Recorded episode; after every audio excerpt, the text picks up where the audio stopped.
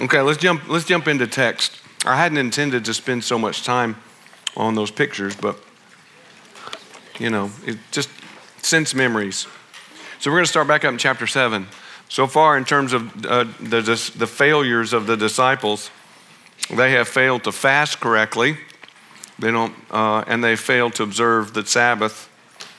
And now we're going to see that they fail and that they don't wash their hands. And, and I don't, don't use the word wash, say rinse. Because it's not like they're washing their hands, it's ceremonial. You just pour, you know, you pour it over your hands. It's not, it's not like it's going to do anything. Your mother wouldn't, you know, go back and wash your hands. You know, she wouldn't, wouldn't stand for it. So let's look at um, seven. The Pharisees and some of the teachers of the law who had come from Jerusalem. Now, when you read that, there are other, other places where we see this. This is an investigative committee that's been sent from Jerusalem to see if Jesus is, you know, for the lack of a better word, kosher. Uh, their authority uh, exists in the fact that if, if um, for example, if Jesus in, is in Capernaum uh, and he's doing something that they don't like, they can place a ban on Capernaum. They'll punish Capernaum. And so, so what's Capernaum going to do to Jesus? They're going to kick him out, right? That's, that's the power, as I understand it, that's the power that they have. So if there's a city that's tolerating a false teacher, they put a ban on that city, and you're, you know, you're out of there. So, um, and we, we see them, you know, uh, pop their heads popping up in a couple places in the Gospels, especially in John. So this investigative committee, they gather around Jesus, and some of the disciples saw some of the disciples eating food with unclean, that is, ceremonially unwashed hands. Now, Mark almost never does this. He's going to explain this to you. And if you've been listening to Mark, you know this is an exception. The Pharisees and all the Jews do not eat unless they give their hands a ceremonial washing, um, holding to the tradition of the elders. We talked about that, right? Moses and, okay? Um, when they come from the marketplace, they do not eat unless they wash, and they observe many other traditions, such as the washings of cups, pitchers, and kettles. So he's explaining to you this is the context. Uh, these guys, because of the oral tradition, they've got all these Sabbath, Sabbath observances. Jesus' disciples aren't following those. They, um, all kinds of observances in terms of fasting. We talked about those. Jesus' disciples aren't following those. And then they have all kinds of uh, clean and unclean observances in terms of rinsing your hands. And Jesus and his disciples aren't following those either. So they are, I don't know if they're purposely doing it, but they are not following the tradition of the elders, which Jesus says are rules made by men. Um, so the Pharisees and teachers of the law asked Jesus, Why don't your disciples live? Does anybody have walk? Yeah, that's a more literal translation because it is the word walk.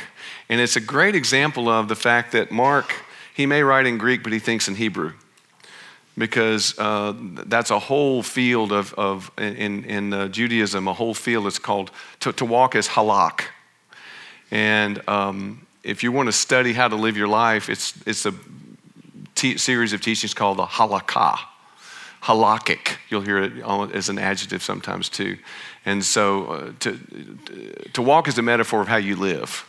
And uh, I wish NIV had done that because it's kind of a cool thing anyway, because it reflects that Judaism. But, but if you're a translator, you realize that when he says to walk means to live, and you do that to make it clearer. Those are the kind of choices that translators make. So why don't your disciples uh, walk? I just fixed it. According to the tradition of the elders, instead of eating their food with unclean hands. He replied, and here we go Isaiah was right when he prophesied about you hypocrites. As it is written, these people honor me with their lips, but their hearts are far from me. They worship me in vain. Their teachings are but rules made by men. And I saw something today. You tell me if you think this is, I thought it was kind of cool. Uh, in, um, let's see, close by, I don't know if it's the chapter before, it's the chapter after, there's a reference to the very last verse in Malachi. this verse that he quotes in Isaiah is the very last verse in Isaiah. And it almost feels to me like Jesus is kind of summing up. Okay, because very shortly after Peter's confession, we have the final trip to Jerusalem. We are just about, we're, we're even though we're only chapter six, uh, the end is coming really quickly. You do know this, don't you, that um, the Gospels, uh, uh, uh um, uh, um, a third to a half of the Gospels are about the last week of Jesus' life. Uh, the fully that last half of the Gospel of John is just the last week. And, and technically, then to say the Gospels are biographies is not really accurate. The, the Gospels are a passion narrative with a long introduction, basically, is what they are. And uh, so, I don't know, maybe am I, am I reading too much into that? That all of a sudden Jesus is quoting the last verse from, from different books? I don't know. Maybe I am. Um, uh, you have let go of the commandments of God and are holding on to the traditions of men. Okay, do, do not roll your eyes. I see you. Do not roll your eyes at the Pharisees because we do the same thing. Right? We have these traditions and we put them before the scripture and we and they always have the same result. They make people think that it's all about them and and doing the right thing, as opposed to responding out of gratitude for what Jesus has done for us. The whole Christian walk is just a life of response and, and thanksgiving and gratitude for the fact that he's, he's, though we have a right to deserve nothing, he gives us everything. That's where, that's how we make our choices and, and our, our walk. That's where our, our walk comes from. Um, not trying to keep all the rules that people keep piling up they keep moving the target. It's a moving target, right? Just when you think you've, you know, you've obeyed all the rules, then they, they, they uh, up, up the ante and you're, uh, you're always going to come up short. And he said to them, You have a fine way of setting aside the commands of God in order to observe your own traditions. And here, here he goes. He's going to give an example of this idea of rules made by men. For Moses said, Honor your father and mother. That's Exodus 20. That's one of the 10 Okay, that's not negotiable. And anyone who curses his father or mother must be put to death. That's uh, Deuteronomy 5. Um, but you say, here's what they've added on to the law. Um, if you say, uh, but, but you say that if a man says to his father or mother, whatever help you might otherwise have received from me is korban. Korban is a as an innovation of the Pharisees. Now, the word korban uh, exists. It's 80 times. I did my homework this morning. You're welcome. Uh, it exists 80 times in, in the Old Testament, and it originally means, and this is so cool because this is what language does. This is what words do. In the Old Testament, the Hebrew Bible, the word korban refers, refers to an offering that is reflective of your heart. Okay? sacrificial offering that, that basically is sort of parabolically saying, I'm really offering you, I may, I may be offering you this bread or a dove or whatever the offering is, but it's really my heart that I'm offering, that kind of thing, right? By the time the Pharisees were done, the word korban means forbidden. See what they did? That's what they did. Um, yeah, now it means forbidden and, and specifically forbidden to be used for any other purpose. That's it. So I have this guitar. Okay, here's my guitar. And uh, my kids would love it for me to leave that to them when I die. They're already picking, you know, what they want, you know, when I kick the bucket. And I, I say to them, no, that, that guitar is korban. It's been dedicated to the church. When I die, it's going to go to the church. Now, I can keep on playing it and using it, but it's dedicated, right? Well, the people were doing that with the funds that they should have been using to take care of their parents. They still had them. It's not like they'd given them to the temple, but they had been dedicated to the temple. And so it was forbidden to use them. Uh, for anyone else to use them. So, so they're, um, they've added these rules made by men, and in the process, they're going against the Ten Commandments. And uh, Jesus is calling them, calling them on it. Um, I don't know if I've quoted this to you, but uh, one of the wisest women I've ever known in my life was a woman named Dinah Smith. I wrote a song about her. And Dinah used to say, if the devil can't make you do wrong, he'll make you do right wrong. Isn't brilliant? It's like Kierkegaard. right? If he can't make you do wrong, he'll make you do right wrong. And the Pharisees are, are uh, experts at that. So, uh, whatever help you otherwise would have received from me is korban, that is a gift devoted to God. Then you no longer let him do anything for his father or mother. Thus, you nullify the word of God by your tradition that you have handed down. That's technical. The oral law is something that we orally hand down, right?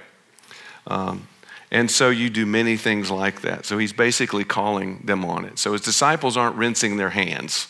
Oh my goodness. See, that's unclean. And Jesus is going to go uh, into a lengthy discussion in a minute about what real uncleanness is all about. Again, Jesus called the crowd to him and said, Listen to me, everyone, and understand. So I think that's Shema. Okay, Shema. Nothing outside a man can make him unclean by going into him. Rather, it is what comes out of a man that makes him unclean. So he's going to define the true nature of uncleanness. And he's talking to a group of people whose whole life is dedicated to defining uncleanness. And to them, it's things like blowing out candles or let, uh, the shadow of a leper passing over you. And once again, don't roll your, don't roll your eyes at, this, at these people. If you are committed to a works righteousness point of view, you better get it right. Right? If your salvation is based on these kinds of things, you better get it right. And the power that the Pharisees have is common people keep coming to them with questions. You know, what do I do about this or that? And they keep, with their oral tradition, they keep putting a fence. It's called putting a fence around the law. They keep moving it back and back and back until there's, you know, it's impossible. And Jesus is so mad at he says, You put this burden on people and you won't lift a finger to help them. Yeah. So is it fair to say then that some of the uh, oral law actually was in contradiction to the Ten Commandments? That's exactly what he's saying. Yeah, that's exactly what he's saying. And that, that's the, that's the, um, the, that's the conflict. See, the Pharisees are the back to the Bible people, right? And what are they doing? They are adding uh, the, the oral tradition that's contradicting the Bible. Uh, uh, I was having a conversation with a, a, guy in Jerusalem one time, very friendly. He was an Orthodox, very friendly conversation. Uh, he walked up to me and he, he said, Why are you here? You know, I said, I'm here because I love your people and I love, your, I love this country. And, uh, and we started talking, and I, we, for, for some reason, I brought up Jeremiah. And he said, and he was kind of proud of this. He said, Well, I can't tell you what Jeremiah says. I can tell you what the Talmud says about Jeremiah. Well, and, and, and with, with no awareness that, that was, there was a problem with that. I can't tell you about Jeremiah, but I can tell you what the Talmud, says and he could rattle off for days what the Talmud says. But see, if the devil can't make you do wrong, he'll make you do right wrong. Now, how many people can't really comment on a passage of Scripture, but they can tell you what Luther said about it, or Calvin said about it, right? Or, or William Lane? Who said that? Okay, okay. Who said that?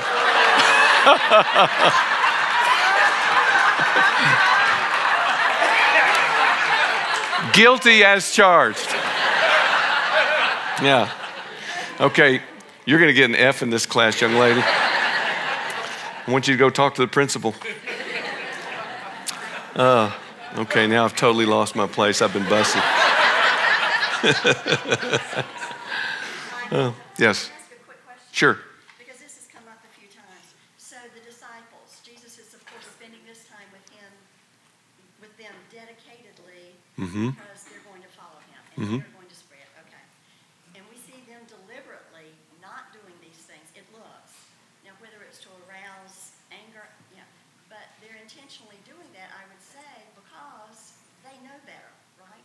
Now, they weren't Pharisees, I necessarily. Oh, they're not Pharisees. Yeah. But what I'm saying is they've been under that um, teaching or immersed in it by virtue of culture. would they not? Well, let me let me take a stab at that. Okay, um, this is me talk, me and not the Lord talking.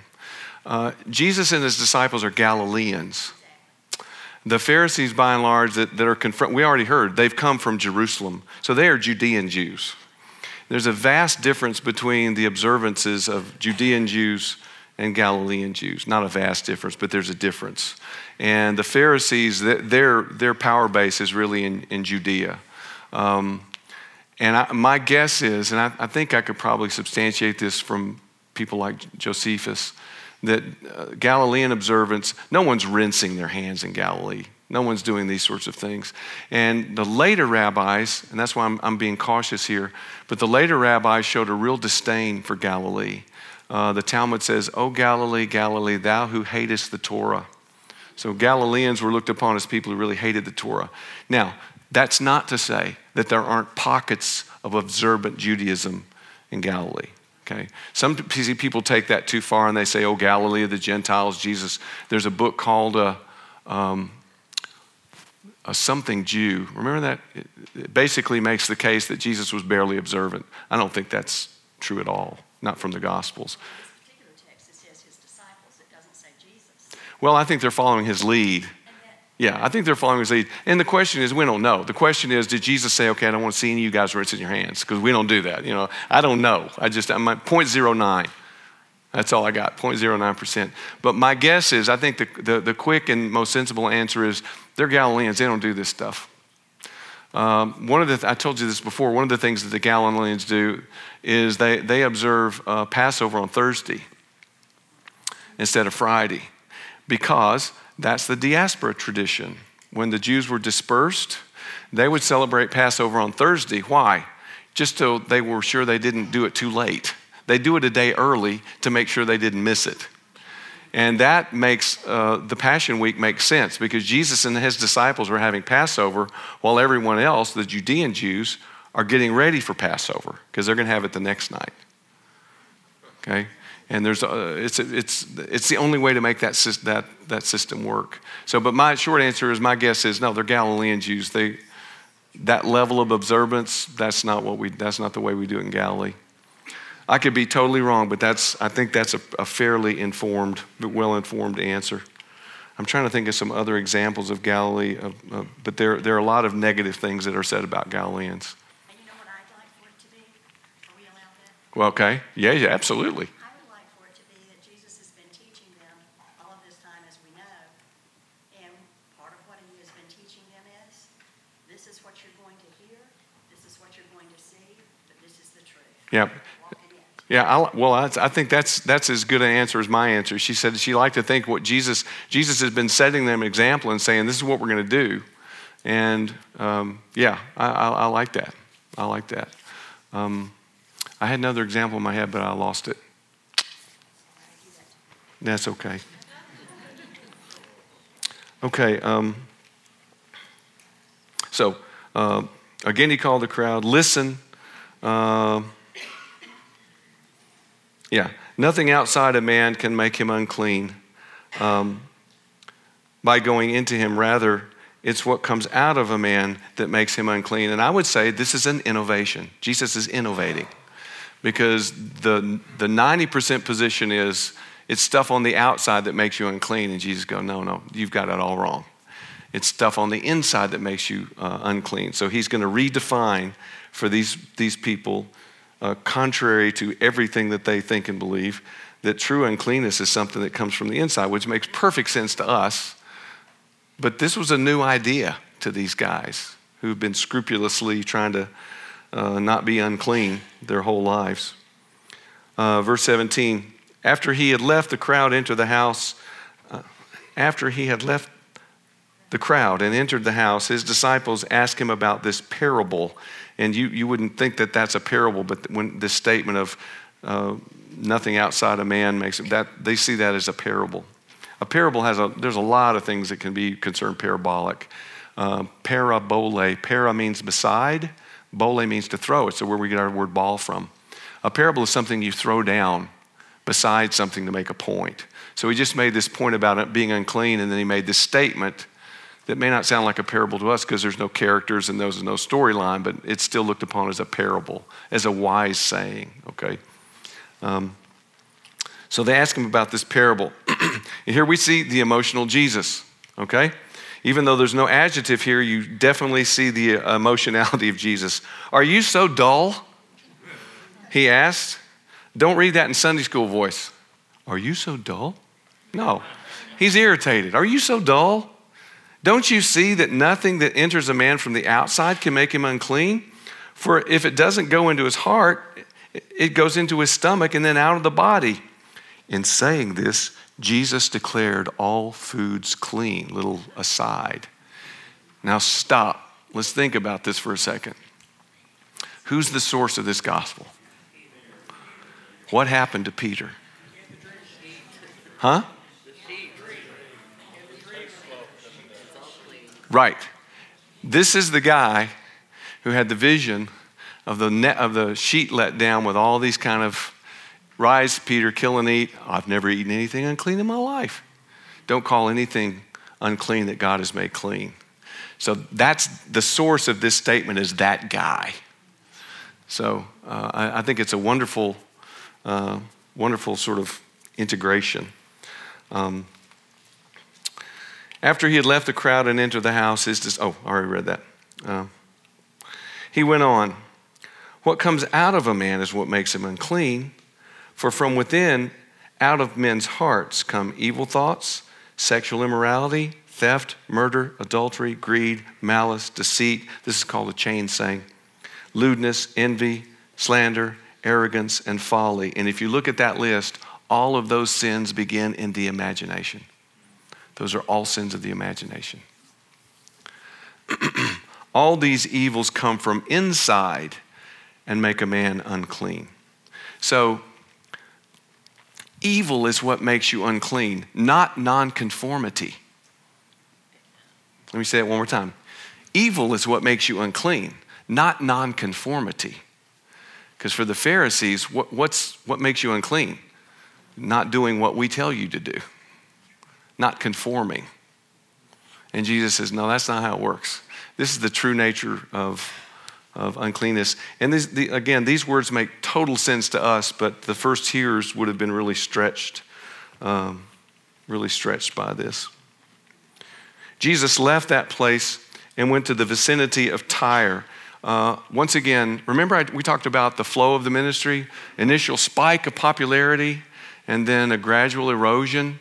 I think in the next couple of chapters, we're going to see that erosion because what we see, and I don't know if you've ever integrated this into your uh, understanding of Jesus' life, what we see is Jesus hiding. He's hiding. He's purposely staying away from Galilee. He's going to go up to Tyre, which is about 20 miles north up on the coast. And when he's done here, Mark is going to describe his route. There's this circuitous route. He goes back down and around and back to the, he avoids Galilee and goes back to the 10 cities, back to the pagan side of the lake. He's keeping his presence a secret. Um, and I don't know about you, but I'm still working to integrate. That's not my Sunday school vision of Jesus. You know, but uh, he's trying to spend time with his disciples. He's trying to prepare them and, and instruct them, like we saw with the cycle of discipleship. The cycle of discipleship keeps going, right? And uh, it's, it's an interesting, at least, it's, at the very least, it's a very interesting phenomenon. And we have here again another example. There are two or three in the Gospels of a Gentile person who gets it in the midst of a bunch of Jewish people who don't get it. Uh, the, other one, the other great one is the Roman centurion uh, in Luke 7. I haven't seen such great faith in Israel, Jesus says. So this is another sort of parallel uh, story, the Syrophoenician woman. Uh, my note says this is an unforgettable conversation. Jesus left that place and went to the vicinity of Tyre. He entered a house and did not want anyone to know it, yet he could not keep his presence secret. In fact, as soon as she heard about him, a woman whose little daughter was possessed by an evil spirit came and fell at his feet. So, not, you know, you could write a whole book of people who fall at his feet. So she falls at his feet. The woman was a Greek, born in Syrian Phoenicia. She begged Jesus to drive the demon from her daughter. And we talked about this before, but when Matthew tells this story, you almost have Jesus talking to himself and saying, I was only sent to the lost sheep of Israel. It's almost like this isn't part of the program but He will never uh, let someone who's hurting, you know, go on hurting. First, let the children eat all they want, he told her, for it's not right to take the children's bread and toss it to their dogs. What a what an unbelievable thing for him to say this. No, don't, don't, don't take it this way. He is borrowing an image from her world. Okay? He's entering her world. Jews don't keep dogs, dogs are unclean. Gentiles do. And the word here that's used for dog, it's a small dog, not necessarily a puppy, but uh, uh, the, little ta- the little dogs are in the house who are under the table who catch, you know, the dogs that the, the rich old ladies have. Think of a, little, a dog like that, a little dog. He's using an image from her world. It's kind of neat. He's extending into her world. He's not calling her a dog. Okay, trust me. So, um, so it wouldn't be right to, uh, to take the bread from the children's table and toss it to their little, their little dogs. Um, yes, Lord, she replied, because she's not offended at all by what he says, right? Yes, Lord, she replied, but even the dogs under the table eat the children's crumbs. And Jesus is delighted by this conversation, by the, the way she engages with him. Uh, Jesus told her, For such a reply, you may go. You know, way to go, sister. For such a reply, you may go. The demon has left your daughter. Now, do you see how that miracle is not the point of that story? It happens in absentia, off stage. Do you see the absolute authority of Jesus? All he has to do is say, Well, when you go home, the demon will have left her. Absolute authority. In abs- he heals in absentia. He doesn't have to be there, right? The miracle of this story is the faith of this woman. The miracle of this story is that there is a Gentile who understands uh, or intuits, I don't know how much she understands, but she certainly intuits that she can ask him for something she doesn't deserve and he's going to give it to her. Why? Because she deserves it? Because she's been righteous and rinsed her hands and not spent on the Sabbath? No, because it's his nature. This is, he's reflecting the nature of his father, who is uh, full of Hesed.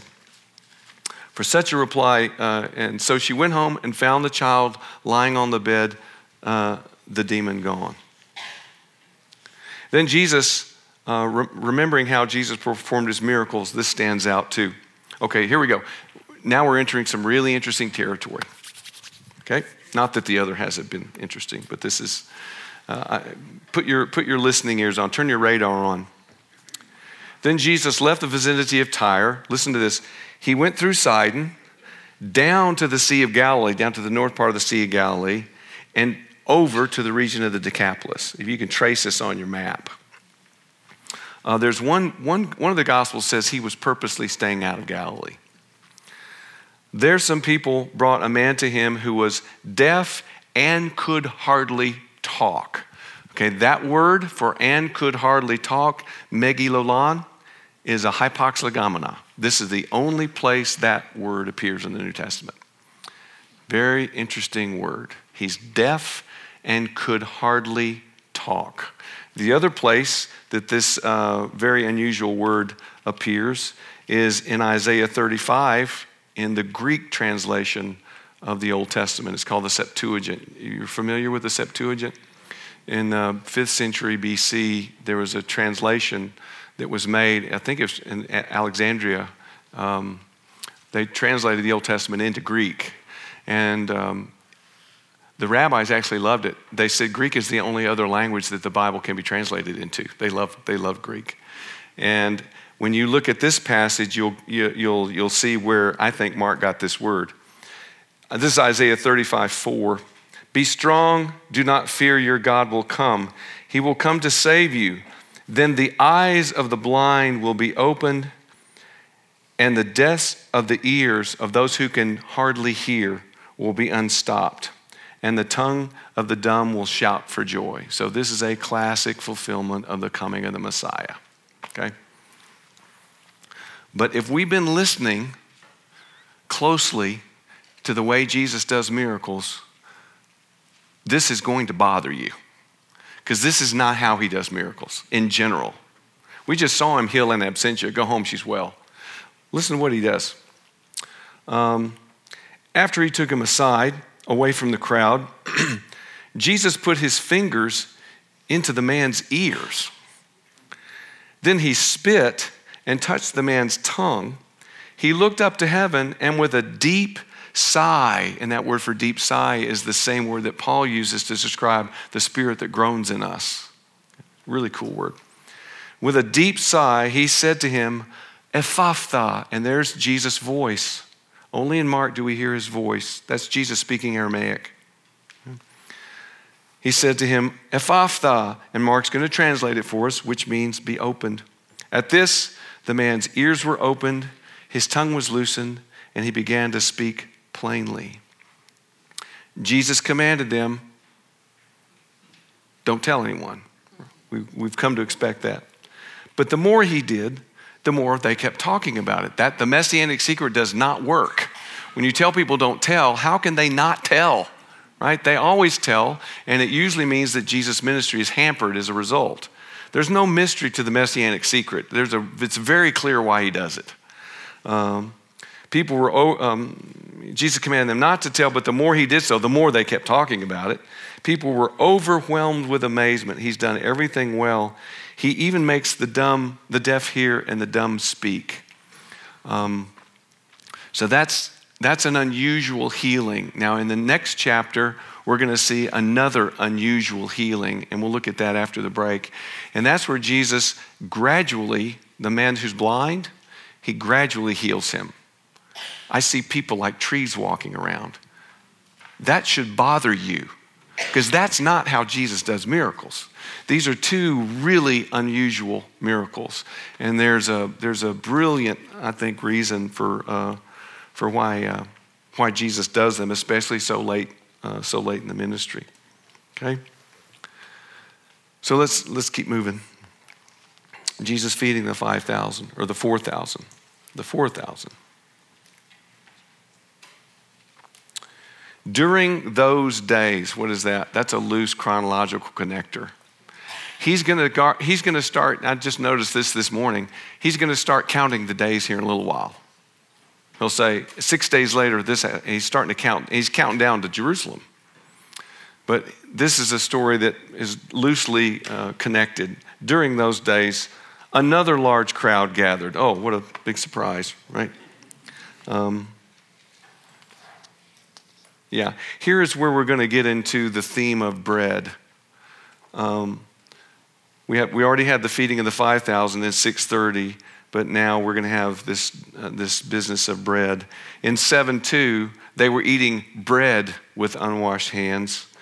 Uh, what did the Syrophoenician woman talk about? Jesus talked about the bread that the crumbs of bread that fall from the table. Now we're going to have the feeding of the 4,000. And in 816, we're going to have a heated discussion about bread. So bread becomes sort of a, a theme here, a, sub, a subtext. Okay? So during those days, another large crowd gathered. Since they had nothing to eat, Jesus called his disciples and said to them, I have compassion. And that's that same word we looked at before where you, he's moved. I'm moved uh, for these, I shudder for these people. They have already been with me three days and have had nothing to eat. If I send them home hungry, they will collapse on the way because some of them have come a long distance. So just don't read right over that. See how that really shows us his heart. He really cares about people. I mean, that's kind of a southern thing. We really care that everybody's been fed and everybody's been taken care of. He wants to make sure, you know, they're okay. And he certainly has other things on his mind, but uh, he's, he's caring for them. Um, his disciples answered, Where in this remote place can we get enough bread to feed them? And there's another examples of the disciple being somewhat rude. They talking back to him. How many loaves do you have? He asked. Seven, they replied. He told the crowd to sit down on the ground. When he had taken the seven loaves, and given thanks. And for this, mor- this morning, for the first time, I realized he prays twice. And he didn't do this to the feeding of 5,000. He prays over the bread and then he prays again over the fish. I'd never seen that before. um, when he had taken the seven loaves and given thanks, he broke them and gave them to his disciples to set before the people, and they did so. They had a few small fish as well.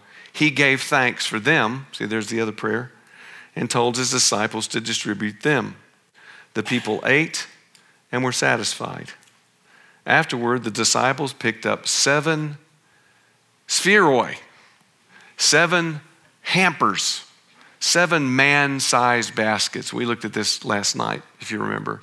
Feeding the 5,000, uh, we have 12 kophanos, 12 little lunch pails. So the, the, the, the, miracle of the feeding of the 5,000 is perfect provision. All those people eat. They only can find 12 little basketfuls, so the disciples are perfectly provided for. The feeding of the 4,000, completely different place, completely different time, completely different result. The point of the feeding of the 4,000 is abundance. Seven humongous baskets. A basket that's big enough to hold a person that are full of, uh, of, uh, of the leftovers. And kophanos is the word for the little basket, and spheros is the, the, the, the word for the, the big baskets. Um, about 4,000 men were present. Matthew 15 adds, besides women and children, so you can add probably another 10,000 people. Um, and having sent them away, he got into the boat with his disciples and went to the region of Dal- Dalmanutha. And we're not really sure exactly where that is. We think it's close to Magadan or, or Magdala, where Mary, Mary, Mary Magdala was from. It's on the shore of the Sea Galilee. Okay. It's actually right at the bottom of that. Remember, I pointed out that big hill to you, the Arbel? It's right at the bottom of that hill. Um, okay. I'm lost. Okay, there we go. I'm, I'm back. Um, the Pharisees came and began to question Jesus to test him. They asked him for a sign from heaven.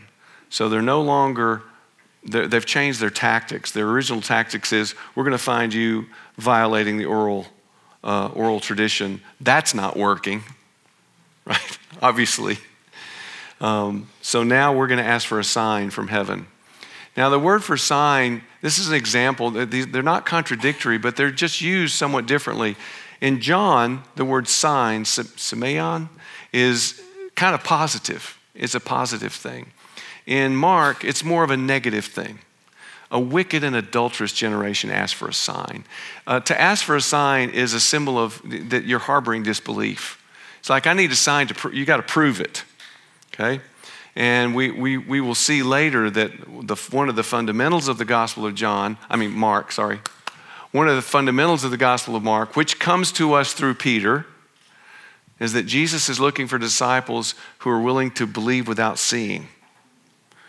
You know, Peter says, though you have not seen him, yet you still believe and are filled with his glorious and inexpressible joy. That's Petrine. That's a very very much the way Peter remembers Jesus' uh, value system or Jesus' ministry. And so the Pharisees asking for a sign is a bad thing. But the use of the word sign in, in John is not, doesn't have that negative association. That doesn't mean they're, they're contradicting each other. That's just the way language works. What does cleave mean? What does the word cleave mean? It means to stick two things together and it means to cut two things apart. That's just how words work right? That's just how words work. Um, so the Pharisees uh, came and began uh, to question Jesus. To test him, they asked for a sign from heaven. He sighed deeply, and have a line going over to uh, when he, when he uh, healed the man uh, who was deaf. He also sighed deeply then. So the cumulative evidence is he's he's getting tired. He's, he's stressed. He's sighing deeply. Oh, come on, guys. So he sighed deeply and said, Why does this generation ask for a miraculous sign? Here's frustration. I tell you the truth, no sign will be given. Then he left um, and went back into the boat and crossed to the other side. You get the, you get the feeling of them cross, Christen crossing the lake. Now, uh, Luke lets us know that he's going to, uh, both Matthew and, and, Luke say no sign but the sign of Jonah. That gets added by uh, Luke and Matthew. And what's the sign of Jonah? Even as Jonah was in the belly of the whale three days and three nights, Jesus is going to be in the bowels of the earth for three days and three nights. That's the only sign you're going to get. And of course, they don't believe that sign either. Why? Because people who ask for signs don't believe them when they come. That's the nature of a person who demands a sign. There's a predisposition to not believe. That's why Jesus is looking for people who are willing to believe without seeing. That's how faith works, okay? Um, okay, calm down. I'm sorry. Okay, here we, here we come back to the theme of bread. The disciples had forgotten to bring bread, except for one loaf they had with them in the boat. Be careful, Jesus warned them. Watch out for the yeast of the Pharisees and that of Herod. Yeast in Judaism is a sign of corruption, it's a negative thing. When you have a, a Passover, one of the games that you play with the children is that you hide a little package of yeast in the house. That's unleavened bread, right? Bread with no yeast. Yeast is a sign of, is a sign of sin because yeast works like sin works. You get a little bit, and it'll work through the whole, whole batch. And one of the games that we, you play during Passover is you hide some and the children have to look for it. It's like hide and seek, yes, except with a little package uh, of yeast. Now, in, in, uh, in, the, in, in, the other synoptics, I think particularly in Matthew, um, yeast is not used quite as negatively. Uh, it's compared with a, a mustard seed. Yeast is a small thing and it has big results, like a mustard seed that has that's very small and has big results. So it's not necessarily always a bad sign, but uh, in Judaism in general, yeast is, uh, is a symbol of corruption because it works like sin works. So he tells them, Watch out for the yeast of the Pharisees. And what's the yeast of the Pharisees? Disbelief. Disbelief. They discussed this with one another and said, Is it because we have no bread? See, we're back to bread. Um, aware of their discussion, Jesus asked them, Why are you talking about having no bread? And I think he's frustrated again. Maybe that's just me. Do you still not see or understand? Are your hearts hardened? Do you have eyes but fail to see and ears but fail to hear? And that verse explains those two odd healings. The two odd healings are parables.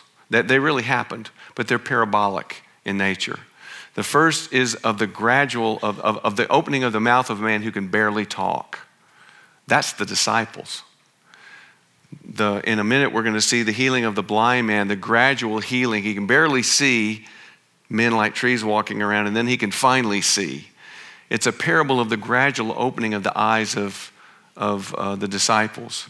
And those two odd, he, Mark is the only person who tells us those stories. And in the middle, in the exact middle between those stories, is Jesus looking at the disciples and saying, You got ears, but you can barely hear. You got eyes, but you can barely see. And uh, it, it's, it's an elegant, it's an elegant thing. So Mark is not the, the bare bones guy that sometimes people say he is. And yeah.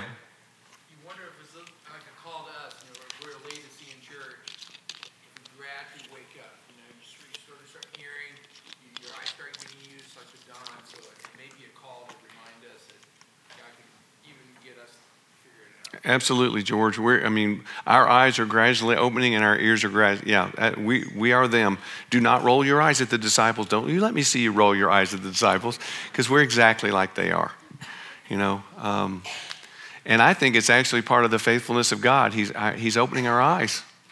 You know, I see things, I'm 62. I've been a Christian since I was eight. And my eyes are still opening. I'm seeing things I never saw before. How cool is that? You know, what if you just bam were made perfect and then you had to live the rest of your life that way? That wouldn't, that wouldn't be fun at all. But no, he's showing us new things about himself every day.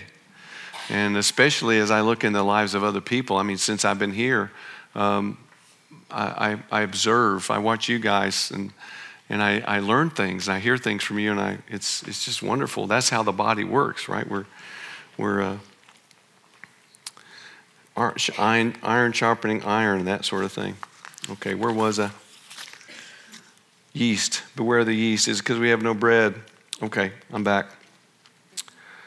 Um, Now, okay, now Jesus is going to recap the two miraculous feedings. And so, if you had any doubts or any questions about my interpretation of those two miracles, this is Jesus interpreting them. Okay? And he will use the two different words for baskets that are used in the two different stories. And this is the hint to us that that's the key, because Jesus, even Jesus uses those words. Um, say, and don't you remember, he said, when I broke the five loaves for the 5,000, how many kophanoi, how many little baskets of pieces did you pick up? Twelve, they replied.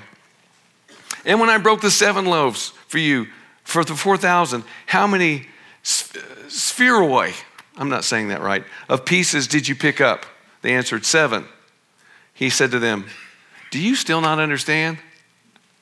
Guys, come on. And now we have this, the second miraculous healing that, that fits into this. Usually I'll, I'll, I'll, do those two healings and then we'll read the middle part, but I just didn't want to do that this time because you're smart enough. You can, you can follow, follow along. So here we go. They came to Bethsaida, which is up on the north of the lake, right down from Capernaum. So they're, on, they're back on the north tip of the lake. They've come out of the, the 10 cities and, and uh, they're back in Jewish, the Jewish world.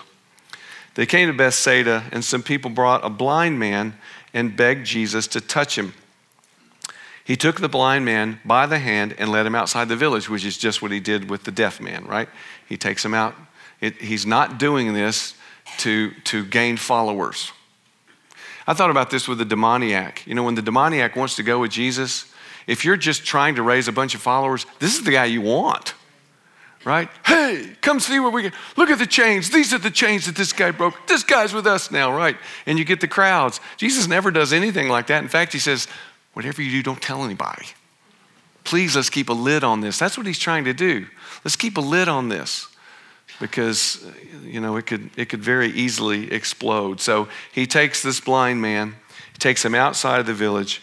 When he'd spit on the man's eyes and put his hands on him, he asked, "Do you see anything?" Now that should bother you. What do you mean? This is a guy who heals people in absentia. You know, and now he's, "Do you see anything?" Did he not use enough spit? Did he, you know, Really? You see what I'm saying? This is an, if we've been listening to the way that he does his miracles, this is unusual. And the point is the point I just made with the gradual opening of the eyes of the disciples. Okay? Um, so, do you see anything? He looked up and said, I see people. They look like trees. So, there's a clue that he wasn't blind from birth because he knows what trees look like. Okay? So they see, I see people, they look like trees. So he's being progressively healed. His eyes are gradually being opened. Once more, Jesus put his hands on the man's eyes. Then his eyes were opened, his sight was restored, and he saw everything clearly. Jesus sent him home saying, Don't go into the village. Same kind of idea. Let's keep a lid on this. Okay. Oh, we're doing great on great on time. Um,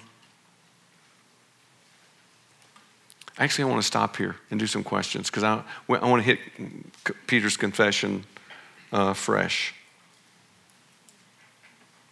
Do I? No, let's do it. Let's do it. Let's do it.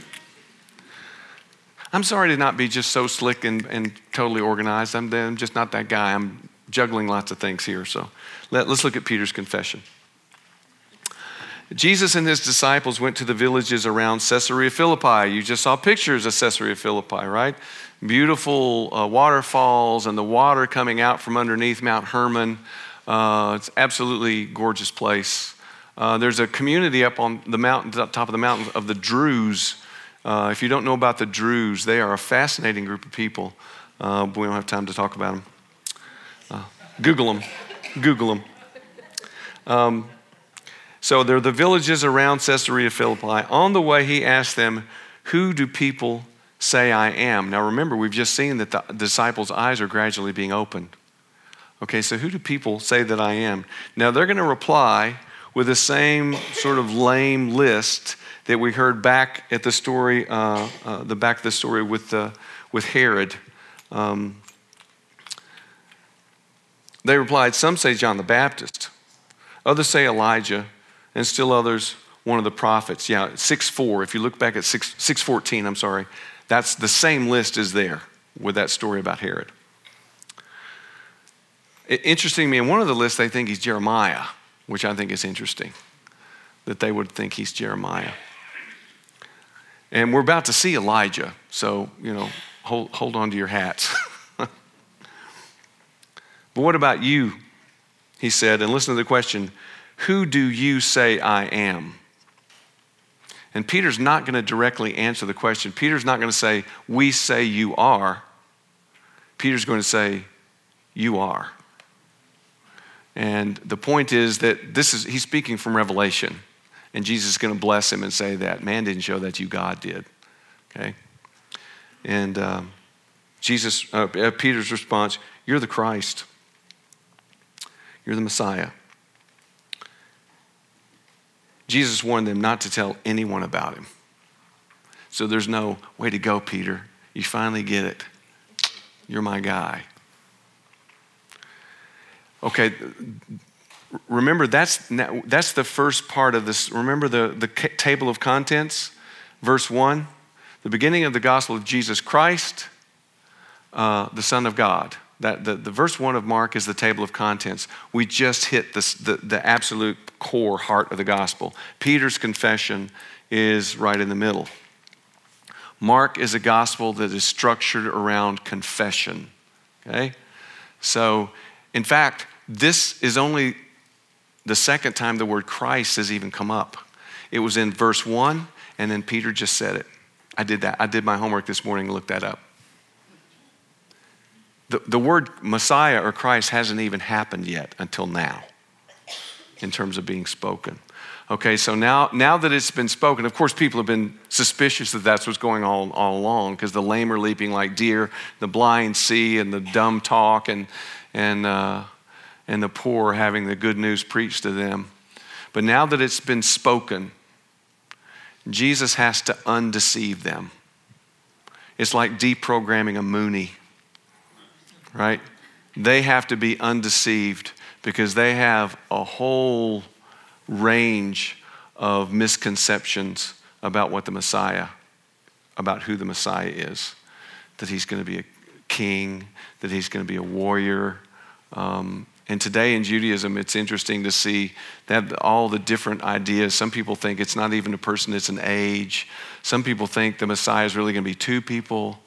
Uh, one, one person taught that Hezekiah was actually the Messiah, and it all it, and it didn't work.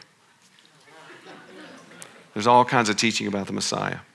Okay, but Peter has has said it, and Jesus said, "Don't don't tell anyone." And look at verse 31. He then began to teach them that the Son of Man must suffer many things. That is what it means to be the Messiah. That suffering is what it means. Now, there are a lot of passages in the Old Testament called the suffering servant of the Lord passages, correct? The Pharisees all said, That's us. We're the suffering servants of the Lord. It makes no sense that that should be the Messiah, right? That's crazy. The Messiah doesn't suffer. He comes and wipes the Romans out and reigns, and he's a glorious king. What's, what are you, stupid? So Jesus has to undeceive them. Now it's been said that he's the Messiah. He's going to explain to them what it means to be the Messiah. He must suffer many things, be rejected by the elders, chief priests, and teachers of the law, that he must be killed. And when he says that, they stop listening. And after three days, rise again. Every bit of evidence shows they never heard that. Because when he said killed, they stopped listening. And we probably would have too. And if you imagine someone telling you some shocking news, and then they keep talking, it's like, wah, wah, wah, wah, wah. You don't hear what they say. Because the evidence is going to show from now on there is no expectation he's going to raise from the dead. There is zero expectation after Jesus is crucified. Absolutely zero expectation. You don't get Easter unless you get this. The women go to the tomb to anoint a dead body. No one heard and rise on the third day. And even when they heard, when the women come back and said he's been risen, what did the disciples say? Just a bunch of delirious women. Peter and John go to check it out. There is absolute zero expectation that he'd be raised from the dead. No one heard him say this. In fact, in a minute, they're going to argue about, uh, amongst themselves what rising from the dead might mean. because it can't mean rising from the dead. So wonder what that means, right? You'll see. Because the Son of Man must suffer things. Um, and after three days, rise again. He spoke plainly about this, and Peter took him aside and began to rebuke him. This is never going to happen to you. And I think only Jesus and Peter are close enough. Peter's the only one who ever says no to him. And now he's rebuking him. Okay, I don't think anybody else does that. But when Jesus turned and looked at the disciples, he rebuked Peter. Out of my sight, Satan, you do not have in mind the things of God, but the things of men. What got left out of that discussion? The blessing. Remember, Peter is the source of this story.